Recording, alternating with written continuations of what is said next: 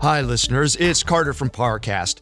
This summer, we're celebrating America's birthday with a timely new series.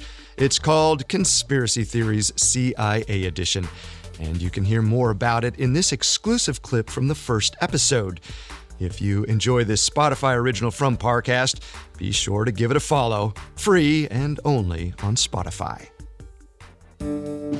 Due to the graphic nature of this episode, listener discretion is advised. This episode includes discussions of murder, drug abuse, suicide, and child abuse that some people may find offensive.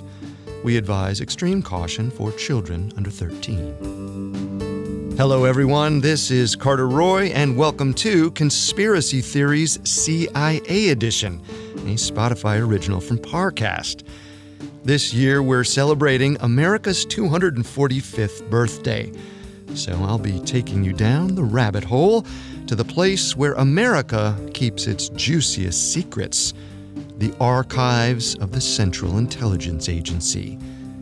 At Parcast, we've covered some of the most terrifying, corrupt, and completely outlandish activities of the CIA, many of which aren't just speculation, they're cold, hard facts.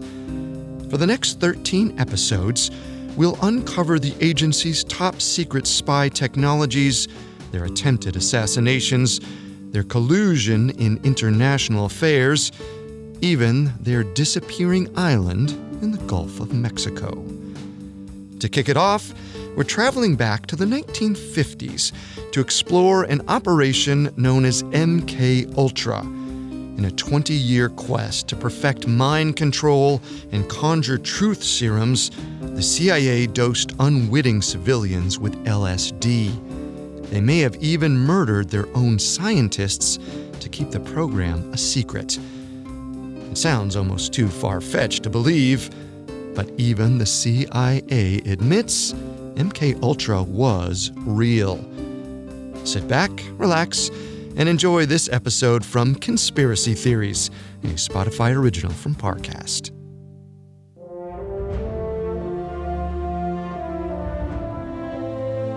By the end of World War II in 1945, the United States and the USSR had become allies. Their cooperation had been essential in the defeat of Nazi Germany and the Axis powers. But the United States had their doubts about the Soviet nation and Joseph Stalin's tyrannical influence over his people. The U.S. was terrified that Russia's expansionism would lead to communist leadership conquering the world. At the same time, the USSR harbored resentments for the U.S.'s delayed entry into the Second World War effort, a response that resulted in the deaths of millions of Russian soldiers. By the time the late 1940s rolled around, both sides were extremely powerful and mutually distrusting. But neither one planned to start another war by fighting directly. Instead, they resorted to a 40 year face off known as the Cold War. So, no, they didn't drop bombs or march past enemy lines. Instead, the arms race began as the two countries advanced their atomic weaponry and swore they weren't going to use it. Each nation challenged the other in an effort to prove who was the best, a contest that also extended into a race towards the moon.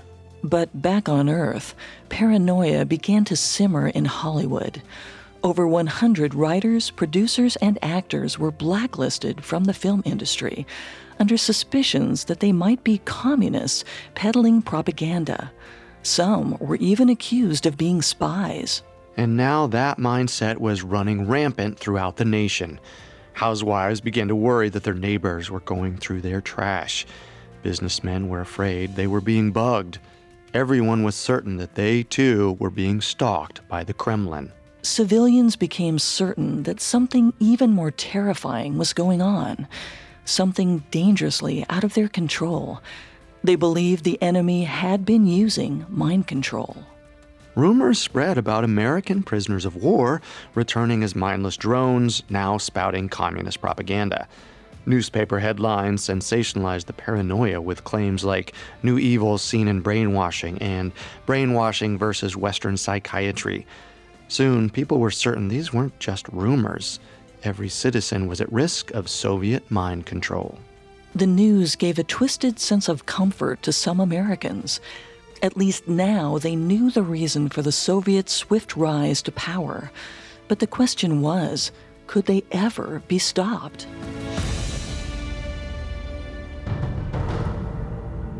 Then, on February 3, 1949, news reached the United States about a Hungarian cardinal named Josef Mindszenty who was being brought to trial.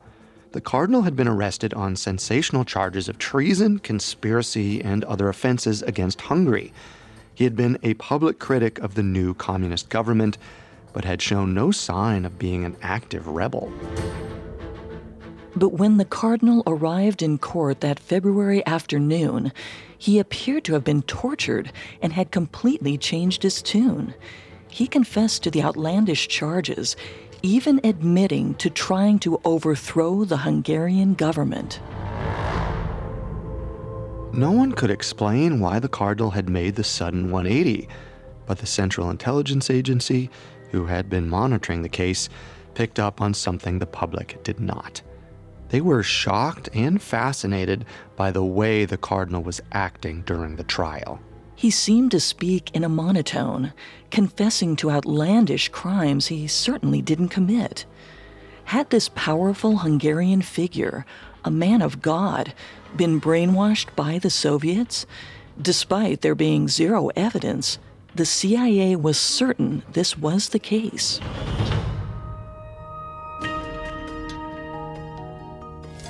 It was in 1949, shortly after the Cardinals' trial, that L. Wilson Greene, director at the U.S. Army Chemical Corps, was tipped off to a series of clinical trials being done in Switzerland. Dr. Albert Hofmann, a scientist at the Sandoz Pharmaceutical Laboratories, had recently discovered a dangerous new biological material, a substance that would go on to be the quietest weapon in the entire Cold War. Dr. Hofmann was experimenting with an ergot enzyme found naturally in a fungus that grows on rye and other grains. Hofmann tested the enzyme on himself in an effort to discover a cure for poor blood circulation.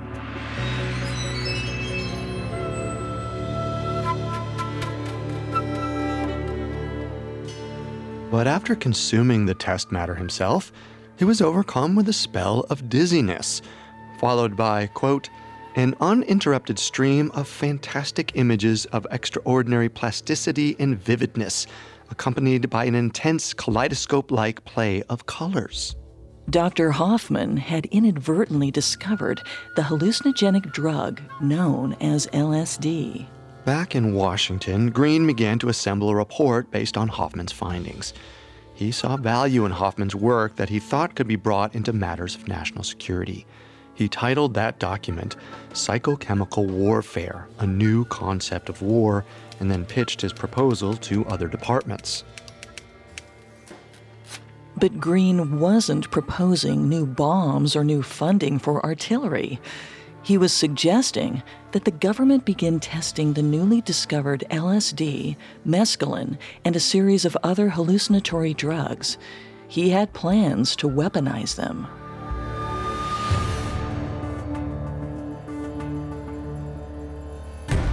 Ultimately, Greene had the general public's best interest in mind.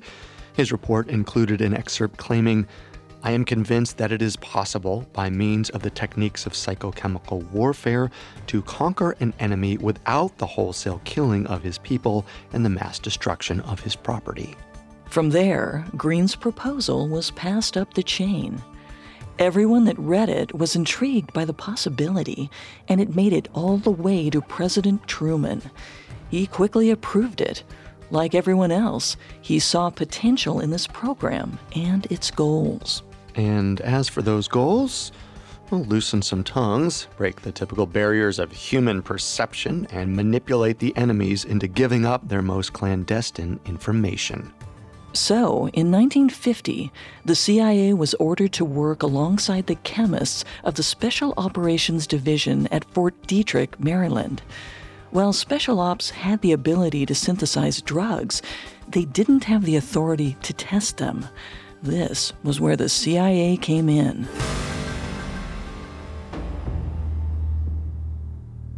This joint program came to be known as MK Naomi and had a wide scope. But for the CIA, the biggest concern was cracking the secrets to mind control. And in April of 1950, the director of the CIA, Roscoe Hillenkotter, decided it was time to up their game. Hillenkotter created a project referred to as Project Bluebird. According to Stephen Kinzer's book, Poisoner in Chief, the operation was inspired by their main objective getting their prisoners to sing like a bird. Their primary focus was to study a variety of interrogation techniques. Mind controlling drugs were just one part. Then, in October of 1950, a new director of the CIA, General Walter Bedell Smith, took over. He appointed a former spy by the name of Allen Dulles to be his deputy director of plans and placed him at the helm of Project Bluebird. Dulles, who had spent World War II stationed in Switzerland, met and became an admirer of famed psychiatrist Carl Jung. Through his research on Jung, Dulles became obsessed with ways to manipulate the psyche. So, as you can imagine, he was beyond excited to be involved in the CIA's current mind control program. Dulles's fascination was perpetuated by his idea that the U.S. was falling behind in the race against the Soviets. If they were to compete with the Kremlin, then America had to toughen up. So Dulles decided to ramp up Project Bluebird even further.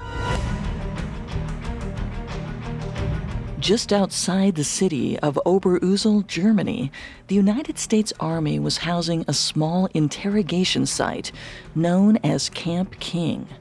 The base was still home to dozens of Nazis and German war prisoners, which meant it was fully stocked with test subjects they could abuse in the name of science. The only problem was, even Camp King wasn't secret enough for the CIA to run these special interrogations, as they began calling them. So they set up a facility just outside of Camp King where they could transport the prisoner quietly for experimentation. The facility became a safe haven that maintained the secrecy of the U.S. Army, but to the prisoners, it was a death sentence.